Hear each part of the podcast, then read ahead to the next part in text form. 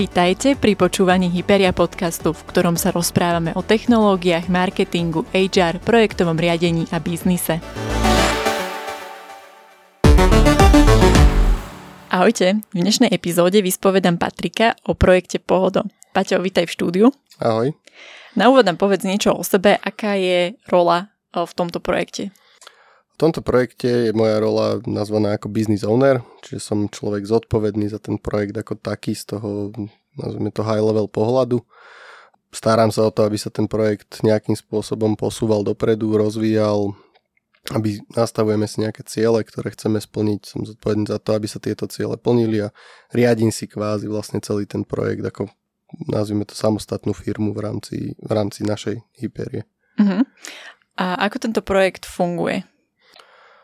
No v zásade, čo sa týka pohoda, tak je to veľmi jednoducho povedané agregátor nábytku, čiže to, čo nám ide, alebo to, čo my sprostredkujeme, je to prepojenie medzi e, rôznymi e-shopmi, alebo teda primárne medzi nábytkovými e-shopmi a koncovými zákazníkmi. Momentálne máme cca nejakých 200 e-shopov, s ktorými spolupracujeme. Na pohode je aktívnych asi 1,5 alebo 1,7 milióna produktov, čiže tá databáza tých produktov je naozaj veľká.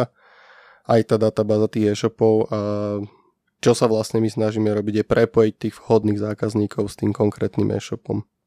Mhm.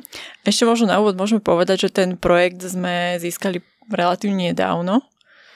Hej, pohodo vlastne sme ako Hyperia získali alebo kúpili k prvému tretí tohto roku, čiže projekt je u nás cca 3 mesiace. Takže je to stále v tej fáze, že aj my sa toho veľa učíme o tom projekte, aj celkovo o, tom, o, tom, o tomto type biznisu, keďže e, aj pre mňa osobne je to, je to iné ako projekt, na, ktorom e, som, na projekty, na ktorých som robil predtým. Takže je to také naše najnovšie dieťa, by som to nazval a teraz učíme sa s ním najskôr žiť a postupne ho budeme vlastne sa snažiť nejako vychovať alebo posunúť smerom, kde chceme my.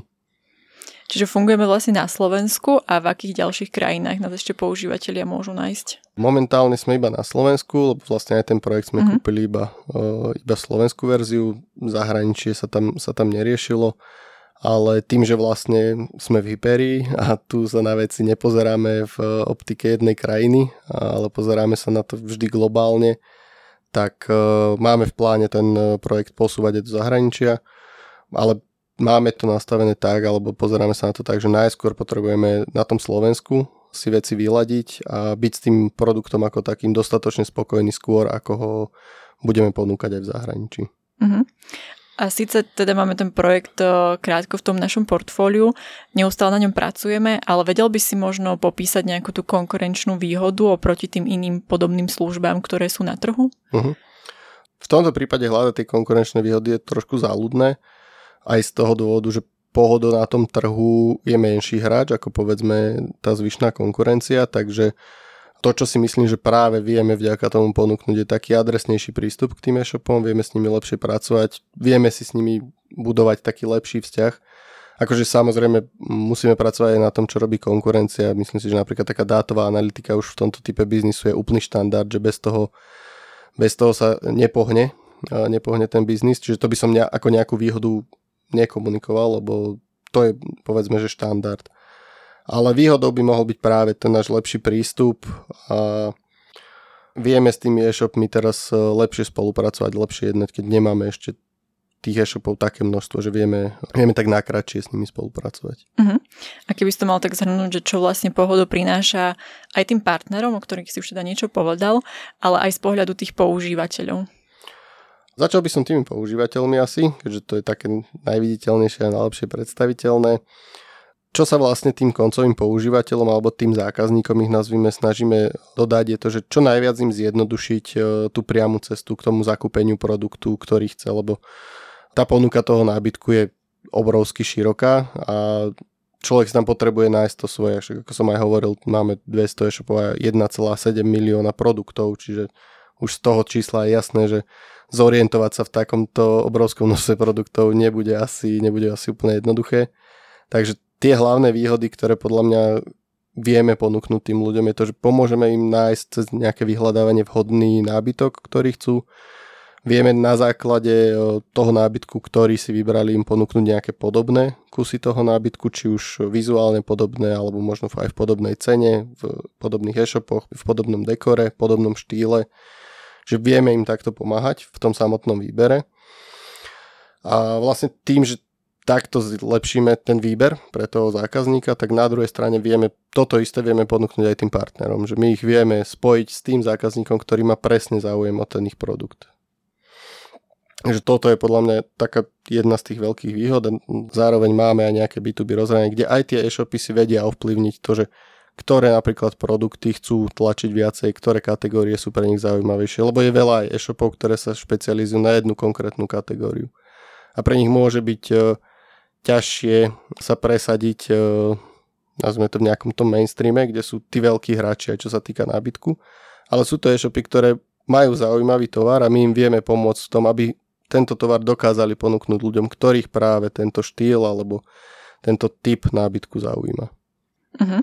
To si vlastne popísal, ako to ten projekt vyzerá na vonok pre tých používateľov partnerov a keď sa pozrieme dovnútra do firmy, tak kto všetko na pohode pracuje a s akými technológiami a nástrojmi tento projekt uh-huh. vyvíjame? Tým, že Pohodo je, ako som už hovoril, nový projekt, tak aj ten tým, na ktorom momentálne, ktorý na ňom momentálne pracuje, nazvime to, že taký poskromný. Máme tam akože štandard, sú, je tam nejaký developer, máme tam niekoho, kto sa stará o content, riešime SEO, riešime tam PPC alebo teda nákup trafiku. Nejakú časť týchto vecí riešime u nás interne, nejakú časť externe, čiže outsourcujeme a hľadáme tam zatiaľ, zatiaľ ten spôsob, že ako nastaviť ten projekt tak, aby fungoval s tým týmom, ktorý máme a chceme si na tom aj vyskúšať, že dokážeme efektívne fungovať v takomto relatívne malom týme, čo pre ten projekt môže byť v tejto jeho fáze veľmi, veľmi dôležité. Uh-huh. Ešte uh, by som doplnil k tým technológiám, na ktoré si sa pýtala, uh, lebo na tie, som, uh, na tie som trochu pozabudol. Tam fungujeme štandardne, alebo teda také naozaj že bežné technológie, ako aj na iných projektoch, čiže nejaké PHP, MySQL, ľudia z OSAS tam používajú svoje nástroje, čo sa týka projektového riadenia, tak prechádzame teraz na ODU. Vlastne ako celá firma, tak Pohodo je tiež jeden z projektov, ktorý už v ODU, v ODU máme zapojený. A možno také, čo je najzaujímavejšie z tých technológií, tak e, z veľkej časti tam e, implementujeme teraz umelú inteligenciu, ktorá práve e, nám bude pomáhať v tom odporúčaní produktov, v kategorizácii tých produktov, lebo to je takisto veľmi dôležitá súčasť toho spracovania, toho objemu dát. Takže tá umelá inteligencia bude v tomto veľmi dôležitá pre nás. Uh-huh. A na záver, ak by si mal pomenovať aktuálne výzvy, ktoré teraz máme pred sebou, ktoré sú to? No, tých výziev je veľa. Ale ak by som mal povedať tie najhlavnejšie alebo tie najzaujímavejšie, tak e, je to zastabilizovanie toho projektu, rozvíjanie tej B2B spolupráce, lebo tá je, tá je v tomto prípade kľúčová pre nás. A nájsť e, spôsob, ako ten produkt e, začať predávať aj do zahraničia. Aby sme dokázali to, čo funguje tu na Slovensku, aby sme dokázali expandovať aj do okolitých krajín a zväčšiť ten podiel na trhu. Ďakujem ti veľmi za, pekne za predstavenie projektu a nech sa mu darí. Ďakujem pekne. Ahojte. Ďakujem. Ďakujeme, že ste počúvali Hyperia podcast. Nájdete ho na všetkých podcastových platformách ako Google Podcasty, Apple Podcasty či Spotify. Všetky diely sú k vypočutiu aj na webe hyperia.sk lomka Hyperia Life. Budeme radi, ak nás budete sledovať aj na sociálnych sieťach. Nájdete nás tam pod hashtagom Hyperia Life. Všetky odkazy pridávame do popisu epizódy.